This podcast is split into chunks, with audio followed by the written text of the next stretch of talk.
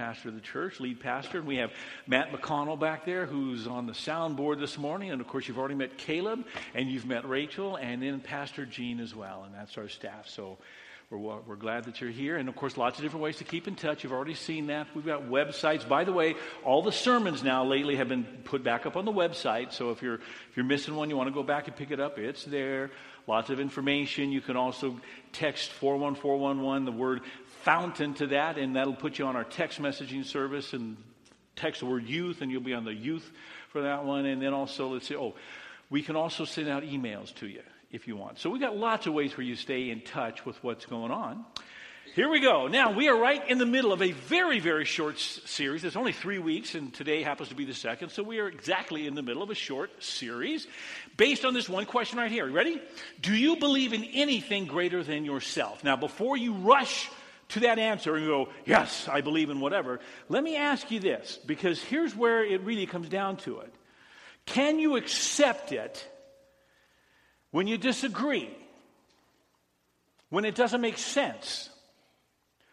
or when believing it will cost you everything. See, a lot of people say, "Oh yeah, I believe," but then but then they use their own human understanding, their own mind, their own reasoning to decide whether something that that thing out there has said is true or not, which really means what? Do they believe in something greater? No.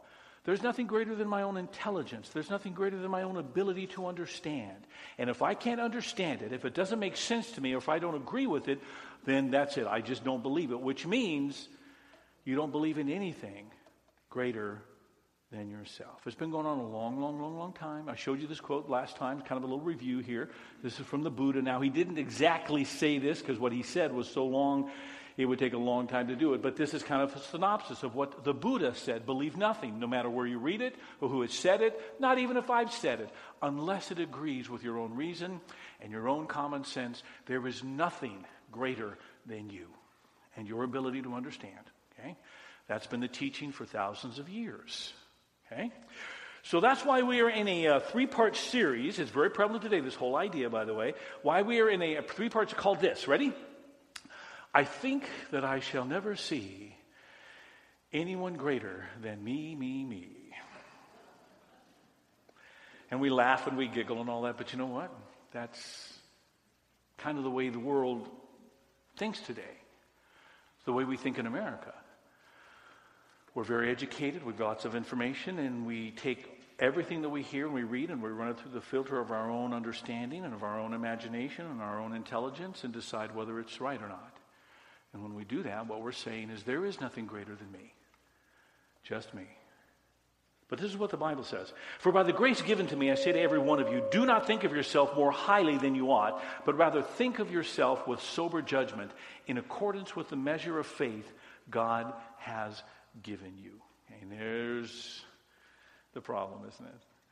All of us have that tendency to be a little puffed up in our own estimation, our own abilities, our own understanding, our own education, whatever it is. Now, there is one book in the Bible that addresses the whole issue. We told about it last week. What is that book? It is the book of Judges. Yeah. One whole book that addresses just this particular issue. Every book out there, by the way, within the Bible, there's a reason it was written and it's addressing something. And we, we try to teach you that in our Learning for Life classes. It, it'll take you a couple of years to go through all of those classes, but when you're done, you should be able to take a look at these books and go, yeah, that's what that book's about, and this one and this one. The Bible's not that big of a mystery, really. There are some things that God says in it that still don't make sense to us, but we believe it. There's a reason these books were written. And Judges was written because people were just kind of doing their own thing. It's the seventh book of the Bible. By this point in time, Moses has already led them out of Egypt, and then Joshua has led them across the Jordan and settled in the promised land. The law has been given. There it is. Boom. Everything's great. But there's no king because God is supposed to be king. There's no ruler. Everybody's supposed to know what's, what, they're, what they're going to do. But unfortunately, people aren't following the law. They begin to do their own thing. Last week, we looked at chapters 19 through 21 about that incredible story that many of you probably have never heard before. If you want to hear it, you can get back online and it'll tell you all about it. Kind of an interesting little story, particularly since there's no hero there and nobody gets really their comeuppance, and the book just kind of ends. And you kind of wonder, what's this whole thing about? Well, that's because of what God is trying to get across. People were making themselves the highest authority. And this is what we learned last week. Making myself the highest authority, first of all, leads to what we call moral relativism. And we are now in your sermon notes if you'd like to fill those in. In other words, uh, there's no right or wrong objectively out there. Right and wrong is whatever I want it to be. It's kind of up to me. I, I kind of get, get, to do my own thing. And, and, and something may be true for you, but that doesn't mean it's true for me. And there is no real truth out there that, that's true for everybody.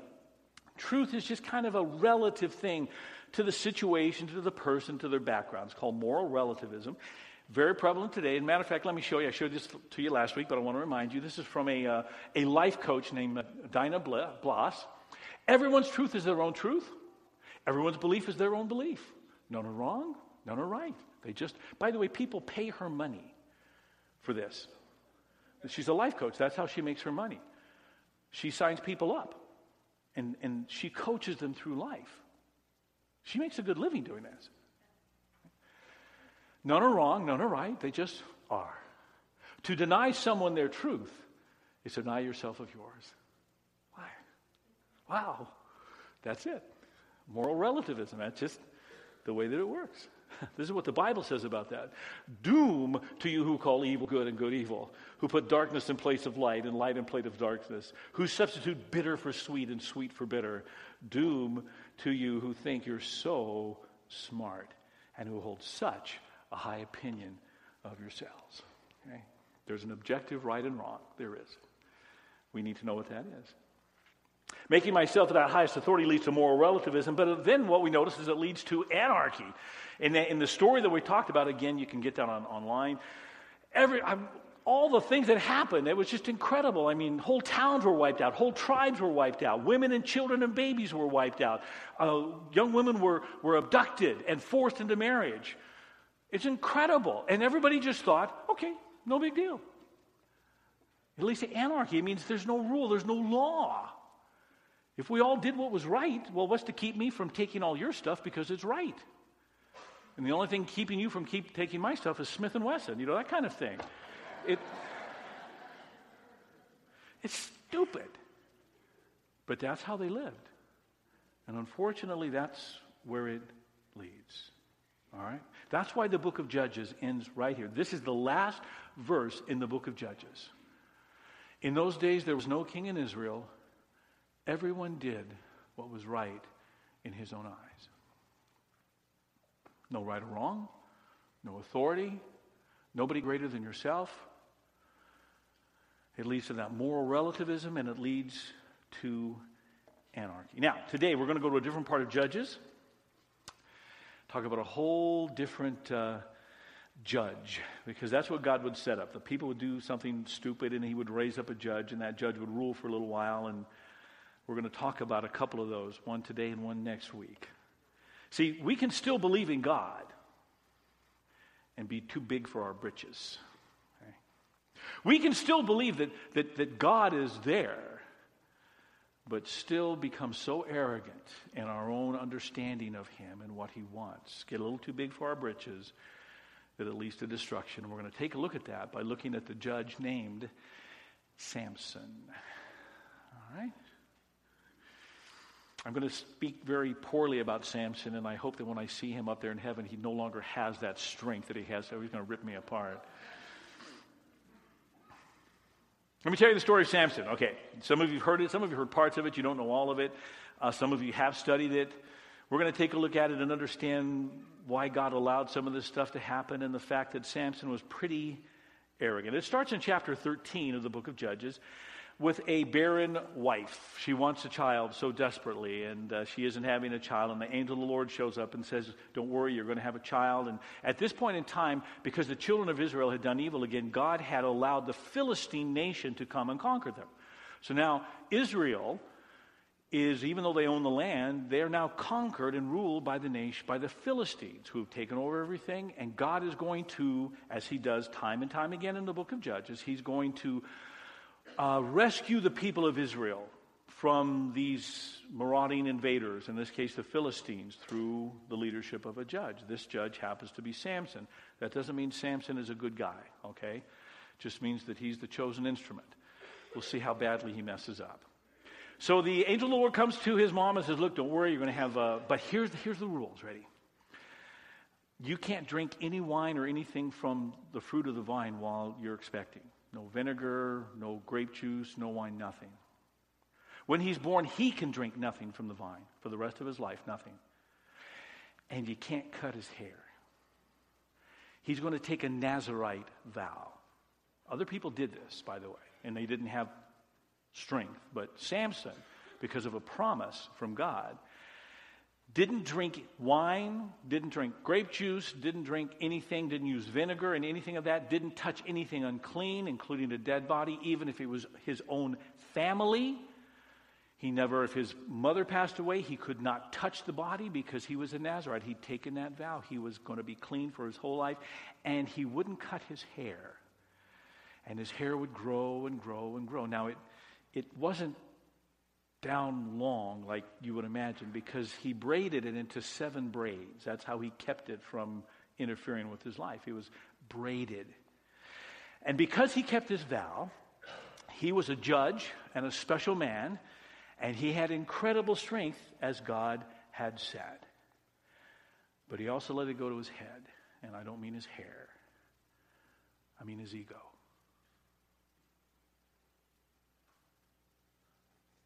Chapter 14 is when we actually pick up the, uh, the whole story of the adult Samson. And Samson now is an adult, he's a judge. He's supposed to be fighting the Philistines because that's why he was even born.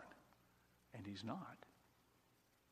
There's not a single solitary record of Samson rallying the troops of Israel to fight the Philistines and kick them out. The only time you're going to see he will fight them, but the only time he will fight them is out of personal revenge. Now that's huge. Remember that. He was called to lead the people of Israel against the Philistines to kick them out. But the only time he ever attacked them was for personal revenge. Right? In fact, not only was he not attacking the Philistines, in chapter 14, he falls in love with one wants to marry her. And he begs and pleads his parents, I want to marry this Philistine woman. What are you doing, Samson? Well, why? Because he's the great Samson. The rules don't apply to him.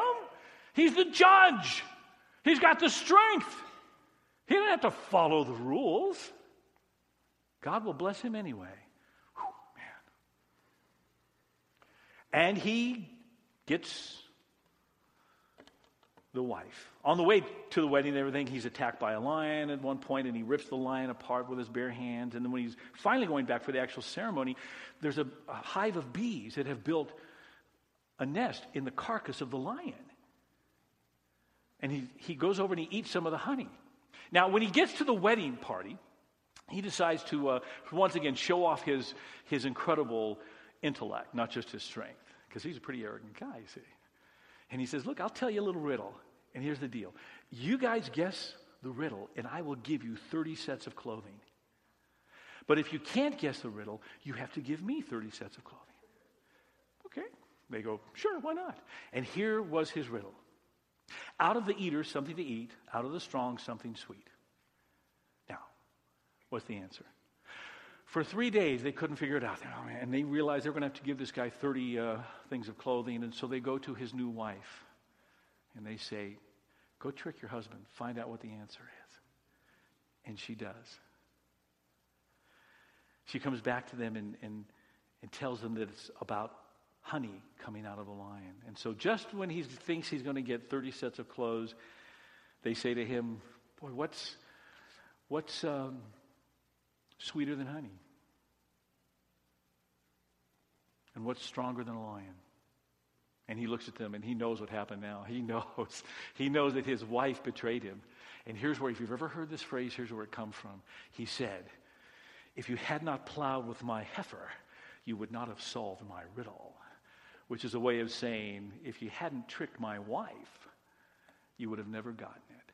But now I owe you 30 sets of clothes. So what did he do? Well, he went out and he, thir- and he murdered 30 men, stripped them of their clothing, and gave it to them. That's Samson. Now remember, he's supposed to rise up against the Philistines. But all he's doing it for is personal revenge. And because of all of this, they take his wife and they give her to another man. When he finally comes back and he wants to be with his wife, they say, Sorry, she belongs to someone else. So now, Samson rises up again and he takes a bunch of foxes and he, and he ties their tails together and, and, and sets little torches on fire. And they go off and they, they set all of the fields and all of their food on fire. And now the town where his wife lives decides, okay, we've had enough of this. So they go to his wife, who was just married to him, and they burn her alive along with her family. If you're looking for righteousness in here, you're going to look really hard. You didn't know the Bible had this stuff in it, did you? Yeah, it's there. Because of that, he declares war on the Philistines. Finally, he declares war on the Philistines. But again, it's only because he's been personally injured. It's not because he's fulfilling what God had asked him to do. In the, in the end, this is going to kill him. And in one battle, when they fall on him, he, uh, he takes the jawbone of a donkey and kills 1,000 Philistines with it. This guy's a big guy. He's a strong guy. You see, this is the problem with making yourself as the highest authority. Even if you believe in God, you still think you are the highest authority. It does lead to moral relativism, but it also does this it leads to arrogance. Arrogance. I think that I shall never see anyone greater than me. Oh, God's greater than me, but below that, I'm pretty great. He was supposed to lead the nation of Israel and kick out the Philistines, and he will in the very end, but it's going to cost his life. But he did it for revenge. He made his own rules. He fought the battle his own way. He was a pompous, arrogant nitwit, which is why I'm hoping he doesn't have that prodigious strength when I meet him face to face up there. But he was. Just like each one of us from time to time is a pompous, arrogant nitwit. And if that moniker, if that uh, label doesn't apply to you, you think, turn to your spouse sitting next to you and find out if it really does. But don't be surprised when they come back and say, Yeah, every now and then you're a pompous, arrogant nitwit. You think you know it all, and you don't. Mm-hmm. This is what Scripture says. If anyone thinks he's something when he's nothing, he deceives himself. That's good. Woe to those who are wise in their own eyes and clever in their own sight. Wow. So you see, with this, with this setting yourself up as, as, the highest authority, okay, there is a God, but under God, man, I understand what's going on, and, and I can understand right and wrong all on my own, and my own understanding, my own mind and my own wants and ways, yeah, at least that arrogance, which then leads to foolish decisions. He wasn't supposed to marry the Philistines, he was supposed to fight them. But that rule doesn't apply to him. He's just so smart. Foolish, foolish decisions. We all make them, don't we? I'm going to give you some examples of, of statements that if, if you're thinking these statements, you better double think. Here we go. Ready? Some foolish statements look like this. Ready? No one will know. Okay, if, if you're saying that to yourself, mm, it will be different this time. Oh, my word. How many times have we gone into relationships or done things? Oh, it will be different this time. Really? Why? What's changed? Could you tell me what's changed? Why will it be different this time? I've seen people go into relationship after relationship after relationship that goes bad and bad and bad, but it'll be different this time. And try to say to them, could you stop for a moment? Do you understand that the only thing every one of those bad relationships had in common was you? Maybe something needs to change in you before we move on. Oh, it won't hurt anybody. Oh. How about this one? I can do it if I want to. If you're thinking these things, then I would encourage you to think again. Very possibly, you're about to do something foolish. And this is what the Bible says. The lips of the righteous nourish many, but fools die for lack of judgment. And see, that's the problem. When we, we, we, we set ourselves up as the highest authority. Okay, there's a God out there, but I really fully understand everything God's all about, and I know, and so I don't need anybody to speak truth into my life because I am the highest authority in this planet and in my own life. It leads to that, that moral relativism, it leads to that arrogance, which leads to foolish decisions, which then leads to destruction. This is the way the Bible puts it. There is a way that looks harmless enough. Look again. It leads straight to hell. Let me tell you how it happened for Samson and his destruction. He fell in love again. His first wife has been uh, given to another man and then burned alive. And he's fallen in love again with another Philistine woman. Good night. What is going on in your head? Well, it's probably not his head he's thinking with. You're welcome. He falls in love with a woman named. There we go. Now you know Delilah. Sure, Delilah. Who doesn't love him back? But then again, his first wife didn't love him back either. This is just a woman he wanted to possess. So the, uh, the leaders of the Philistines, because by this point in time now, Samson is waging a one man war against the Philistines, and he's winning against an entire nation. They want him dead. So they go to Delilah and they say, Can you figure out, get him to tell you the secret so that we can defeat him? So his, his new bride, Delilah, comes to him and says, uh, I'm your wife. No secrets. Tell me. You can trust me. Tell me. Now, obviously, he knew he couldn't trust her because he lies. And he says, Well, if you take thongs that have never been dried, I mean, just fresh thongs, and you tie me up, I can't break them. So he's sleeping. She does.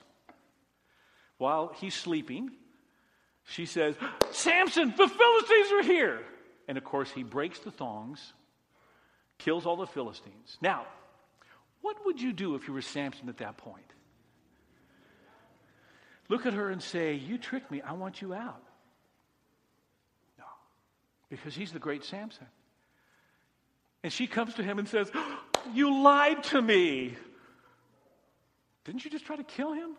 But you lied to me. How can you tell us that you love me if you lied to me? What's the real secret? So he says, Well, the real secret is this you have to use ropes that have never been used before. And if you do that, I'm weak. It's a lie again. So he's sleeping. She ties him up with new ropes that have never been used. Suddenly, the Philistines show up, the soldiers, and she says, Samson, the Philistines! And he stands up, he breaks the ropes, and he kills all the Philistines. Now, this is the second time, Samson. And what does she say? You lied to me.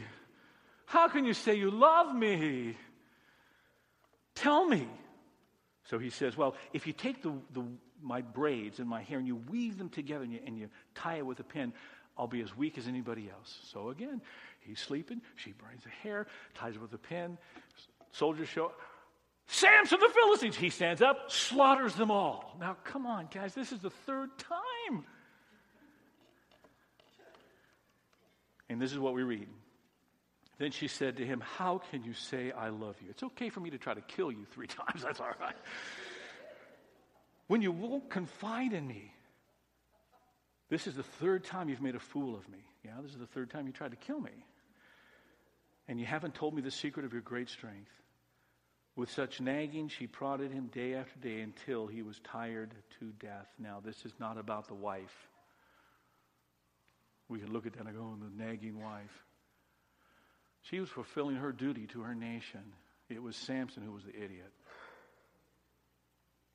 Three times. Finally, on the fourth time, he tells her the truth. Tells her about the Nazarite vow tells her how no razor had ever touched his head.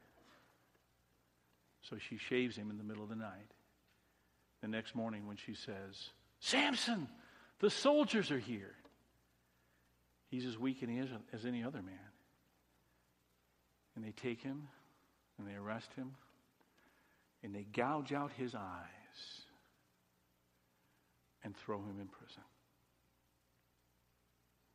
We're not quite done with the story yet, okay? But see this this arrogant, thinking that you are the highest authority, thinking that the rules don't apply to you, that it leads to that moral relativism we talk about. It leads to that arrogance, which leads to those foolish decisions, which leads to destruction, which leads to this a life of regret.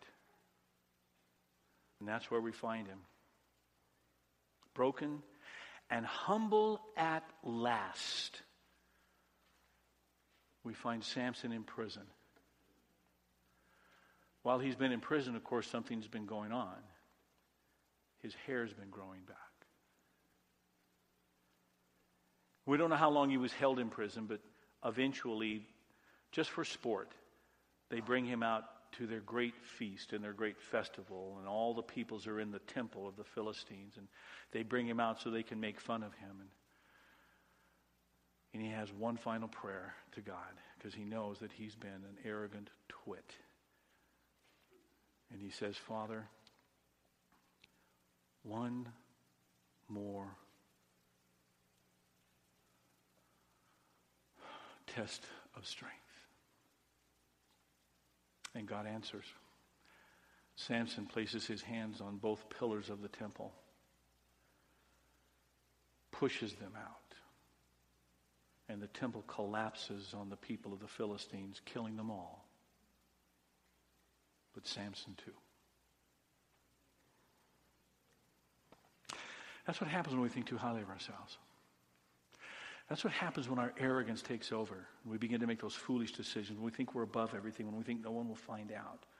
When we think we can use our own image and our own mind and our own imagination and our intellect and wisdom to kind of, you know, say exactly what's going on. We don't need anybody to speak truth into our lives because we are the great fill in the blank. You're not the great Samson, but you're the great whatever.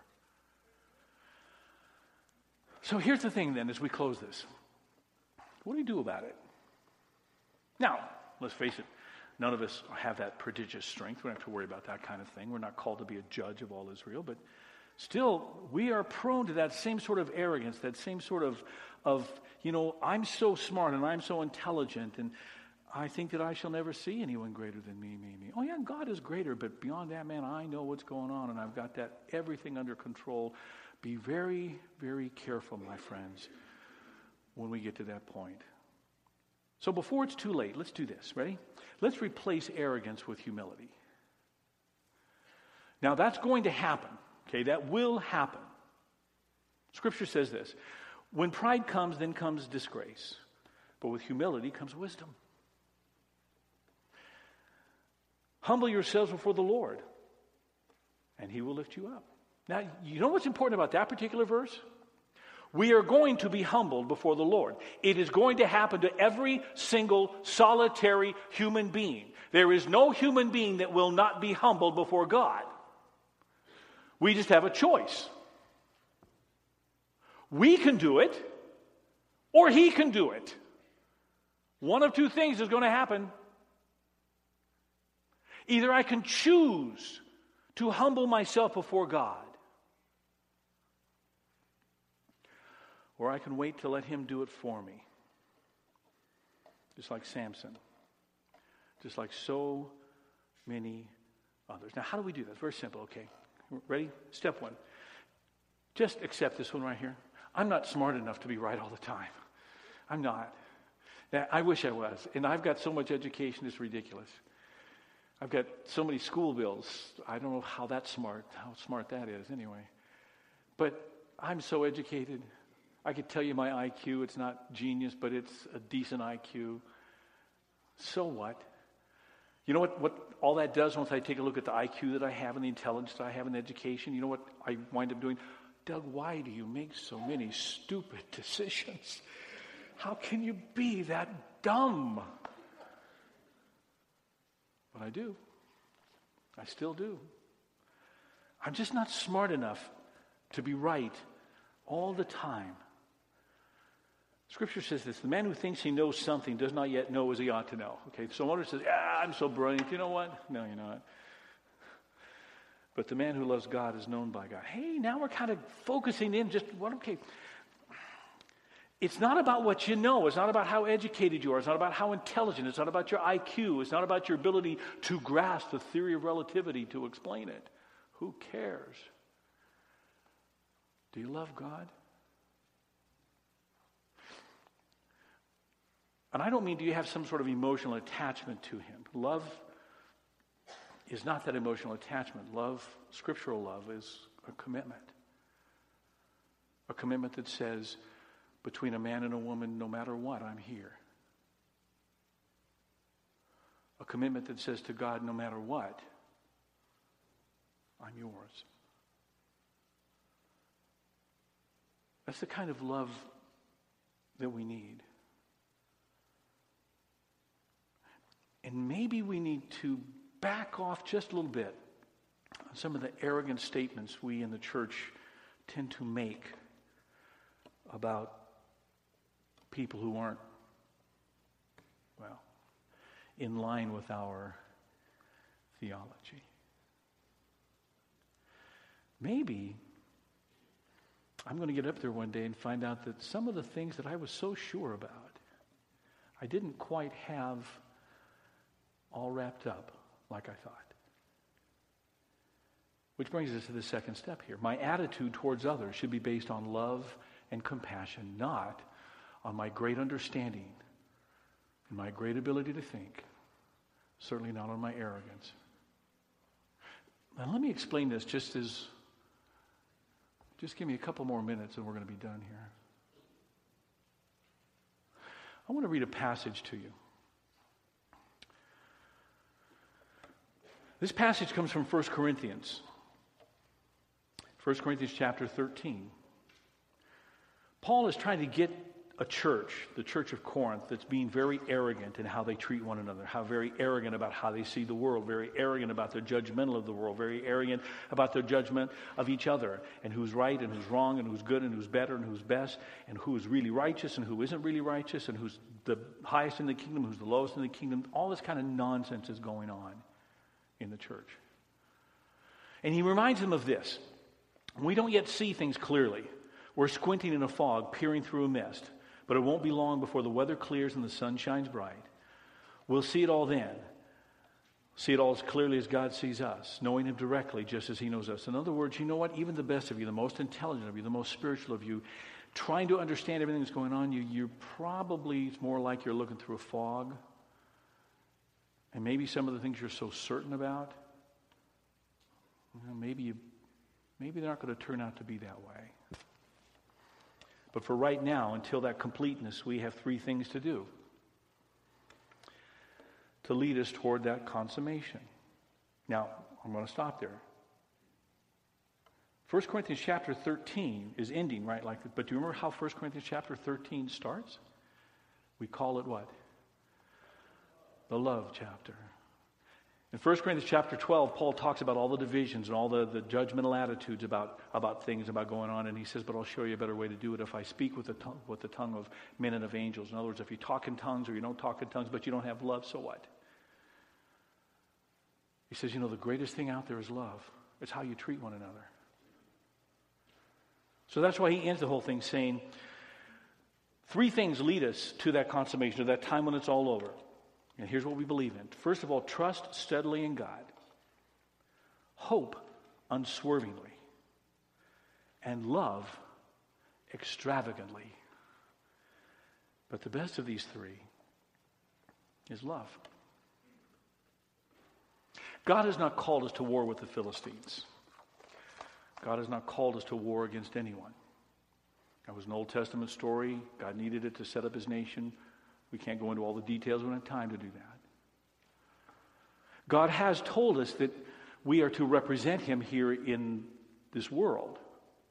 God never told us to go to war against the world. God never told us to attack the attitudes and the values out there. We don't need to do that. They can't be taken down through warfare. What our fathers asked us to do is to love extravagantly. Oh, there are some things that, that I believe.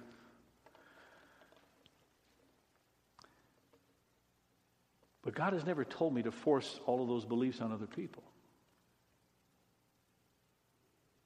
I believe in something greater than myself, and so I look at Scripture and what Scripture tells me and what I see in there, I have to hold to with both hands.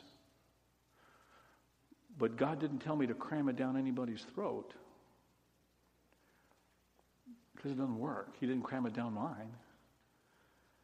He graciously invited me. Doug, come. I want you to come. Would you come and embrace? He didn't say, Eat it! And yet, don't you get the sense from time to time that the church is saying to the world out there, it! This is right. Believe it. Where does that come from? Arrogance. Samson like behavior. We will continue to stand up for what we believe is right. We will continue to stand up for what we see within the Word without apology, but without arrogance. Because the greatest thing that we can offer the world out there is love. And we always have to put something in the back of our mind. Since now we are seen through a fog, maybe I don't quite understand everything that's going on. I happen to believe, this is my own personal belief, that when the world is all done, God is going to take all of us preachers, all of us who've spent decades proclaiming the word, and He's going to invite us all into one great big, huge room. And just about the time we think we're going to get our great reward, He's going to spend the next several thousand years explaining how we got it all wrong here and there. And the last 500 years, he's going to be going. And in conclusion, and my last point is, and one final thing. I don't mean to say to you I'm uncertain about what I believe. I'm certain. I'm certain in Jesus Christ. I'm certain in much what I see in Scripture. But I'm not so arrogant as to tell everybody else in the world this is what you got to believe. My Father loves me, human intellect and all. One day he'll straighten out some of the things already has over the course of my, my career. But for now, what I want to be able to project to you, to the world, to my family, which doesn't always work, is not the arrogance, not the condemnation, but the love and mercy of Jesus Christ. And by the way, when the writer of the Hebrews in chapter 11 starts talking about righteous people whom God loves, guess who one of them is? Samson. At the very end of his life, he got it right. Father, would you forgive us for our arrogance? It's, it is so human to do that. Father, we don't want to be wishy washy and not stand up for what we believe in, but we can do that in love without the arrogance. And that's what we're asking, Father. Remind us that we're still trying to figure out everything within this world. Father, remind us of the second and the third and the hundredth chance that you give to every person. And Father, remind us that it's not about condemning, it's about inviting. And Father, that's where we want to be. As you invited us to join with you, we want to invite others, not through condemnation or arrogance, but through humility and brokenness. Invite them to know you in eternal life.